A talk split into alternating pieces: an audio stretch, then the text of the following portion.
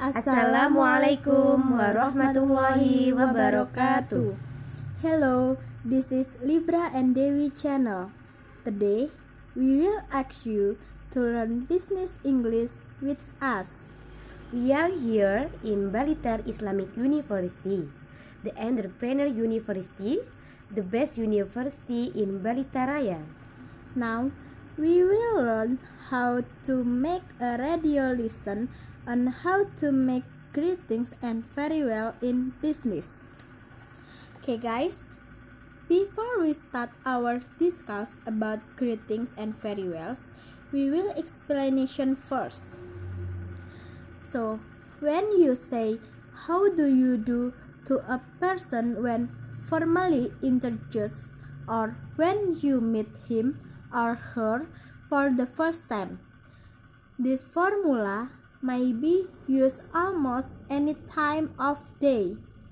You say it without expecting any answer. But how do you do? Second, if you say good morning to people you know little or when your greeting is more formal. This formula is used before lunch. To those you know well, you may say simply morning. Third, if you say good afternoon to people you do not know very well between lunch time, lunchtime and tea time.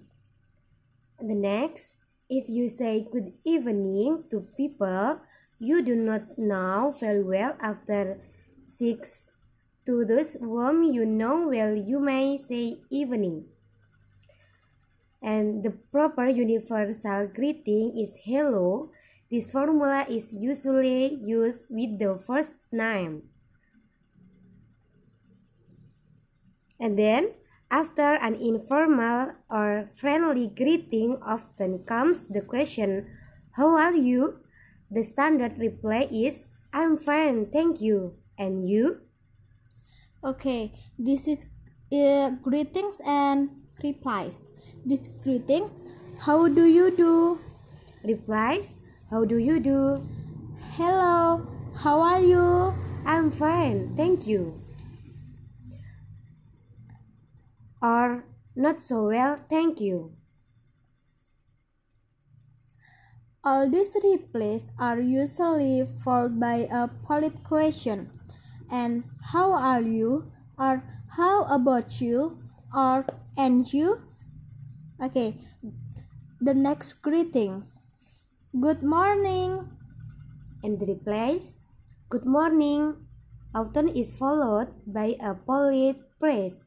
Next whether is not it. Good afternoon. Good afternoon. Hello hello Nice to see you. The usual phrase you use when you leave is goodbye, but there are a number of other less formal ways of parting, such as farewells and the replies. If if farewells, goodbye, and replies goodbye. So long. So long. Goodbye. Bye bye. Take care.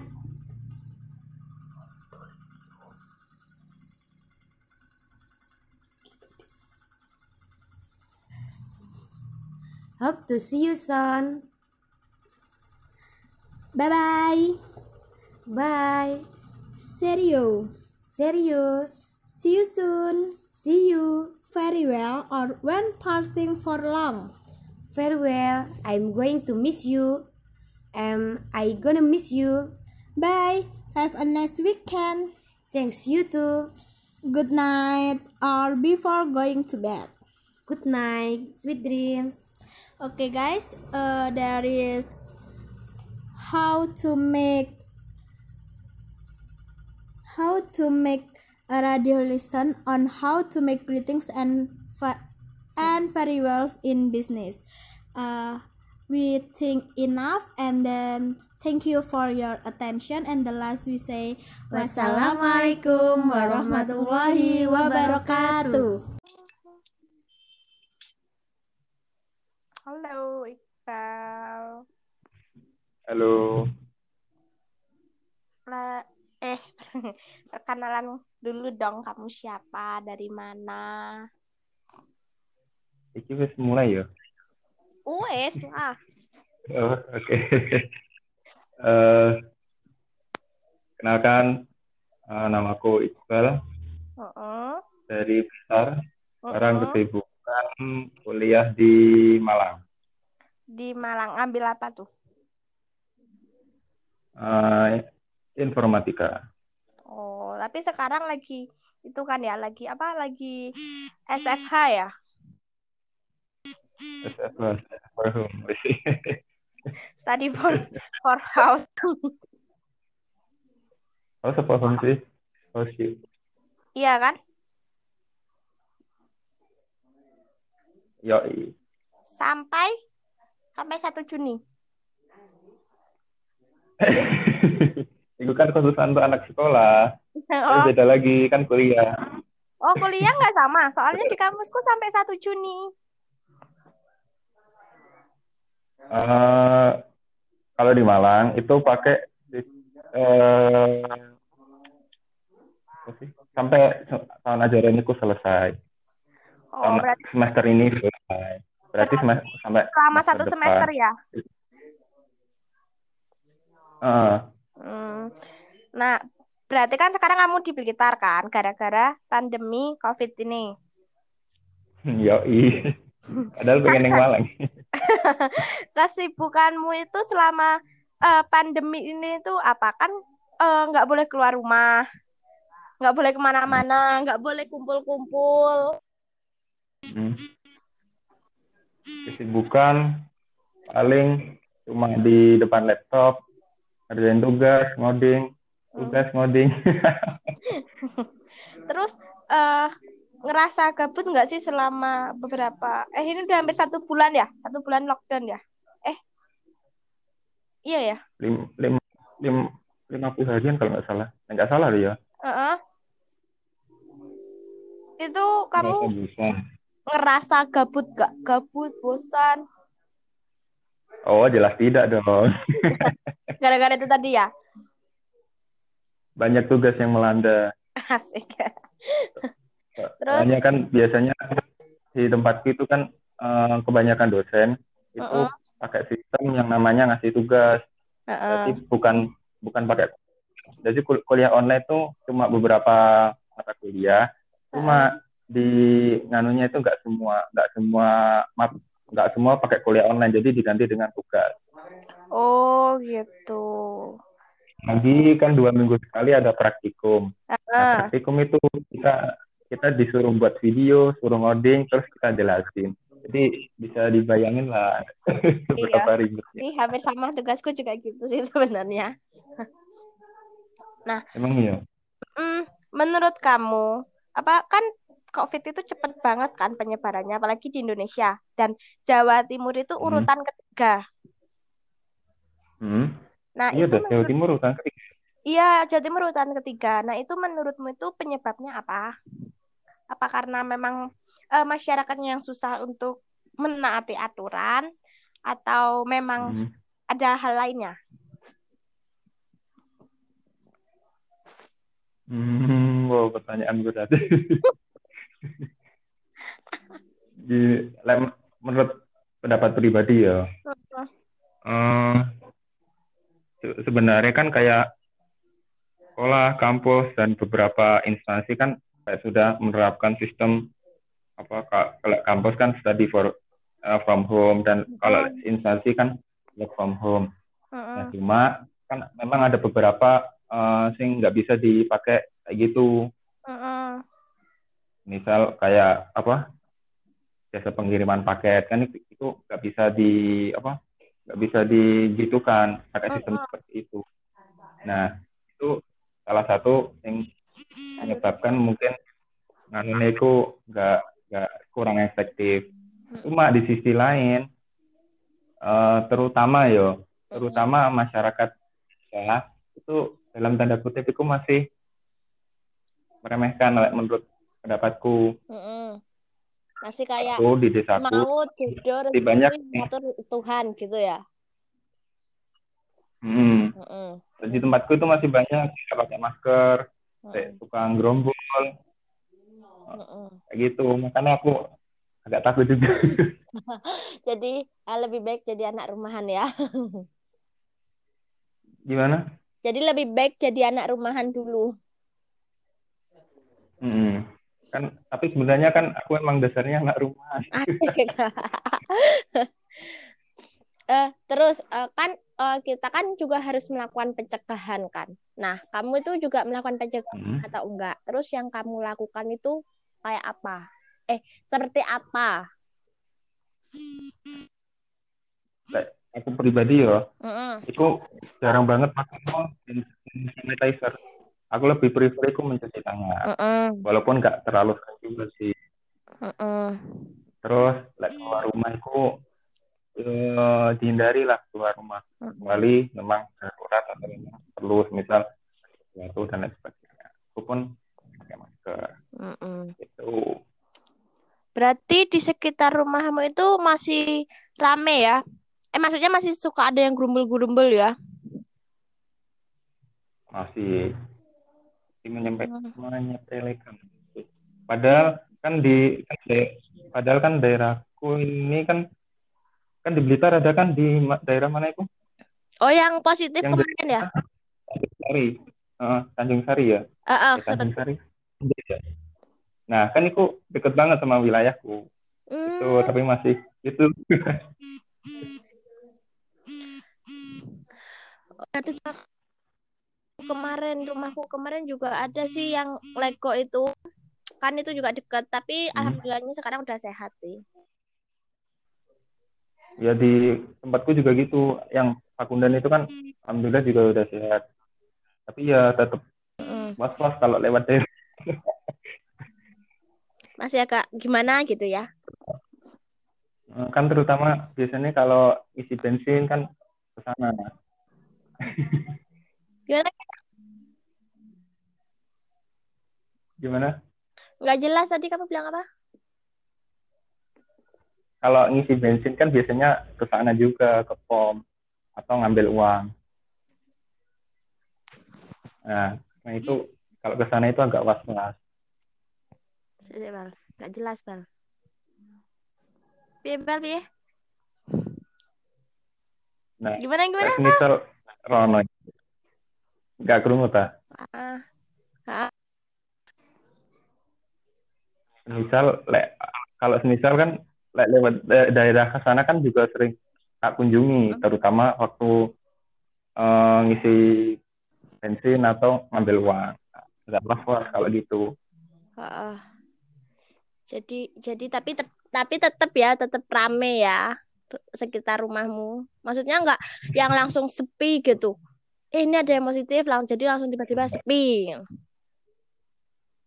Enggak. Hmm. berbanding terba- terbalik dengan Malang sih. Malang itu agak bisa lah. Menurut pen- pendapatku loh ya, tapi aku kok kalau ngomong gini kan bingung kok, ah aku kena masalah. Iya, kan just menurut pribadi.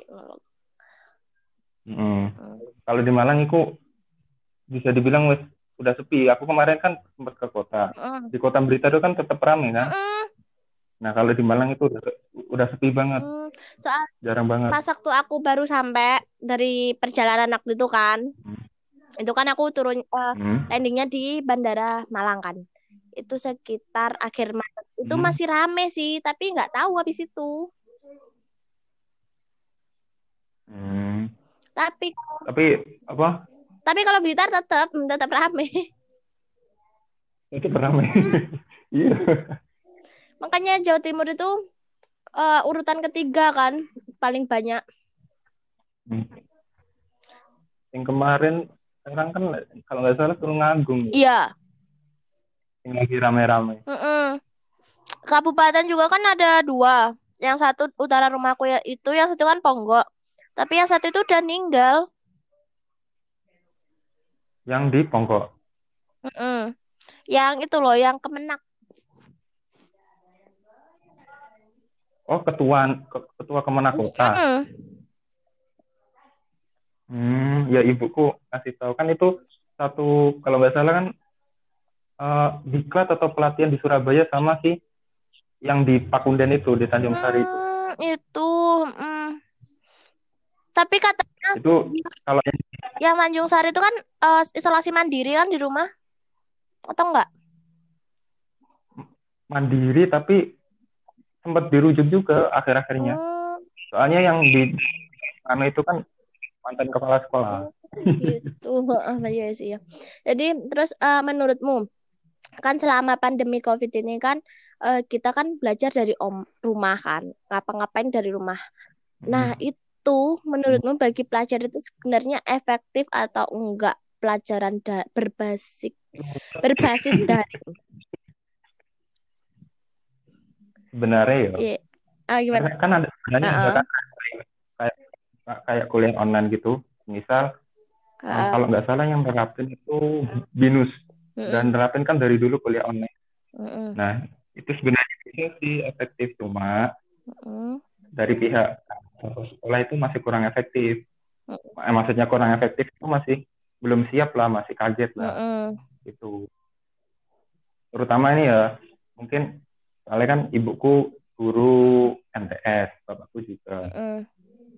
Nah, itu mereka tuh masih kaget. Mm-mm. Nanti kalau caranya ngasih ke murid itu gimana? Jadi masih sering tanya ke masih sering tanya sana sini. Mm-mm. Terus di sisi lain si murid itu kan juga belum tentu paham. Ya, Ini bicaranya eh, jenjang level M- eh, MTS atau SMP dan aliyah atau SMA atau SMK. Dan kan mayoritas mereka nggak cuma ngasih tugas-tugas-tugas terus tanpa ada materi kan. Mm-mm. Soalnya aku lihat makanya itu punyanya adikku sendiri tuh juga gitu. Dia cuma dapat tugas, tugas, tugas, tugas, tapi kan jarang ada materi. Hampir nggak pernah ada sih malah kayaknya. Hmm, beda kalau sama kuliah kan kuliah biasanya masih ada sebab- kan diganti materi video YouTube atau lewat Zoom atau Google Meet Mm. dan lain sebagainya. Nah ini sempat miris sih. Ini buku yang cerita ibu atau bapak lupa. Mm-mm. Nah beliau pernah cerita gini. Apa? Ada salah satu murid Mm-mm. itu dibilang ini minjem HP bulenya atau tetangganya gitu. Mm-mm. Soalnya nggak punya. Mm-mm. Di CCP itu yang agak miris sih. Soalnya kan belum semua nggak semua orang mampu gitu. Eh, eh, abis itu kan juga kan kadang juga nggak mendukung. Nah, apalagi kalau sekarang kan sering-sering pemadaman. Oh, oh, iya bener.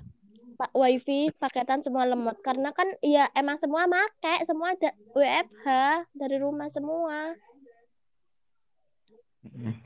Tapi kalau wifi enggak sih kalau menurutku. Oh, masih agak lemot di rumahku. Iya tuh. Iya. Eh, Wifi tembak eh, ya. eh.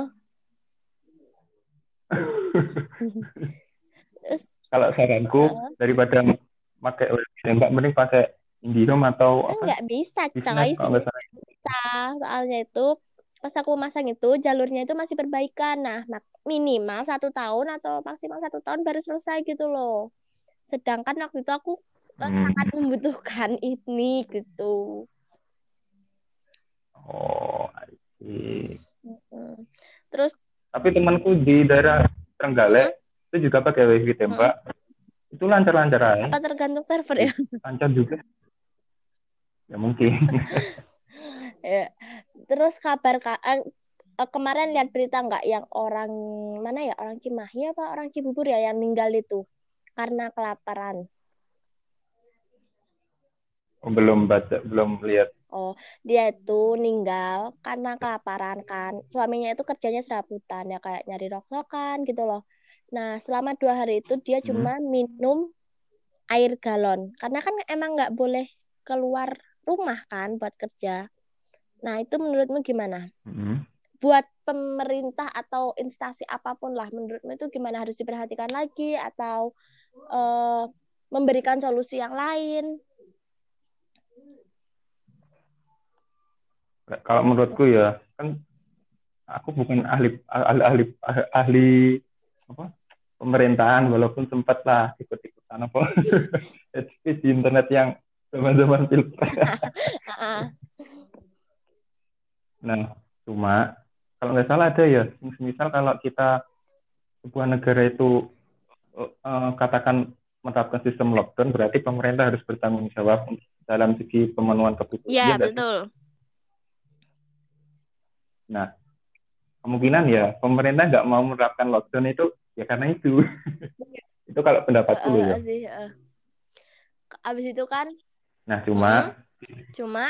Uh, enggak, abis enggak, itu. Lanjutkan dulu, nggak apa-apa. Nah, nah cuma uh. bisa dengan cara lain, walaupun nggak lockdown. Uh. Misal, kemarin sih aku ada ide. Hmm? Nggak apa-apa lah tak share. Ide, ide idenya ini sebenarnya uh, ide dari salah satu mata kuliah. Itu kalau nggak salah kemarin riset dikti kalau nggak salah itu ngadain lomba membuat aplikasi atau apa pun itu yang berbasis bisnis, mitigasi atau kesehatan yang di mana itu membantu menangani COVID. Nah, mm -hmm. di tempatku itu idenya gini. Nggak apa-apa lah di share. -hmm. Siapa tahu ada yang mau eksekusi. Nah, ideku itu gini, apa? Yang, yang apa? Jadi kita buat seperti ekonomi mandiri gitu. Uh. Jadi kita di marketplace kayak apa ya? Kayak GoFood gitu. Uh -uh. Cuma marketplace itu hanya mencakup wilayah desa itu. Uh. Jadi nanti di sana ada peranan pemerintah desa. Uh -uh. Jadi misal aku butuh barang, katakan aku butuh beras, uh -uh. berarti aku lihat tinggal apabila lewat HP, maka hmm. pemerintah desa itu akan mencarikan di desa tersebut hmm. itu yang jualan si berasnya itu lalu berasnya itu diantarkan. Nah ini di sisi lain kan mengubah kebiasaan masyarakat yang kalau mau beli sesuatu harus keluar cukup dari HP saja. Nah terus misal ya di permintaan katakan di desa tersebut permintaan beras itu tinggi banget. Terus akhirnya stoknya itu nggak ada, maka si pemerintah desa itu boleh melakukan apa kayak minta bantuan itu loh ke desa lain. Oh, nah, kalau desa lain itu nggak bisa, hmm. maka si pemerintah desa tadi langsung uh, request ke pemerintah kota. Hmm. Nanti kalau pemerintah kota nggak bisa, pemerintah provinsi dan seterusnya sampai ke pemerintah pusat itu. Jadi menciptakan ekonomi mandiri. Jadi pemerintah itu tahu di daerah sini itu yang kekurangan itu apa. Jadi nggak nggak full bantuan pemerintah nggak apa-apa, mm. cuma uh, apa produknya itu produk lokal, jadi produk yang dijual masyarakat sana. Yeah. Jadi bisa memberdayakan penjual-penjual di sana. Kan kebanyakan orang sekarang kan biasanya pergi ke mall atau ke nganu buat apa nyetok. Nah itu dirubah. Mm -hmm. Jadi kita memberdayakan masyarakat, masyarakat sekitar sambil yaitu menerapkan itu itu ideku. Mm. Selain itu kan ini nanti ke depannya bisa bisa di, terus diterapkan mm -hmm. dengan uh, di apa salah satunya efeknya itu bisa mengurangi yang namanya impor. Itu. Jadi jangan cuma asal jangan cuma asal apa? Impor terus. Menghujat pemerintah tapi memberikan solusi. Usih. Jadi intinya kita itu tetap memanfaatkan apa yang ada di desa kita sendiri dengan bantuan pemerintah dan aplikasi tanpa harus kita itu keluar rumah gitu ya. Mm -hmm. Dan kan pas waktu awal ditambah awal-awal pandemi waktu itu kan ada panik buying kan yang mengakibatkan semua semua mm. bahan apa melonjak kan melonjak drastis ya kalau nggak salah nilainya mm. harganya. Jadi itu ya juga termasuk tidak menguntungkan mm. sih ya. Karena kan yang beli oh. cuma ya kan karena yang beli cuma yang apa maksudnya yang menengah ke atas lah sedangkan yang menengah ke ya. bawah ya. kan tidak bisa menjangkau itu semua. Tidak bisa. Mm -mm. Hmm. Ya, ya makanya itu tadi seperti Mbak bilang tadi, mm. uh, salah satu aplikasi ideku tadi itu fungsinya buat pemerataan. Jadi orang itu nggak bisa beli di wilayah lain kecuali di wilayah tersebut itu stoknya sudah habis. Desanya sendiri. Jadi bisa di sekitar. Uh -uh. Jadi Kecuali kalau memang uh, tidak ada. Dari, Nah, uh, maka pemerintah desa itu bisa minta request ke apa, desa lain atau ke pemerintah di atasnya gitu. Oke. Oke.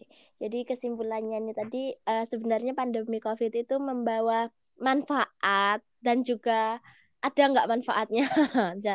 Manfaatnya kan kita bisa lebih istirahat di rumah, kumpul keluarga.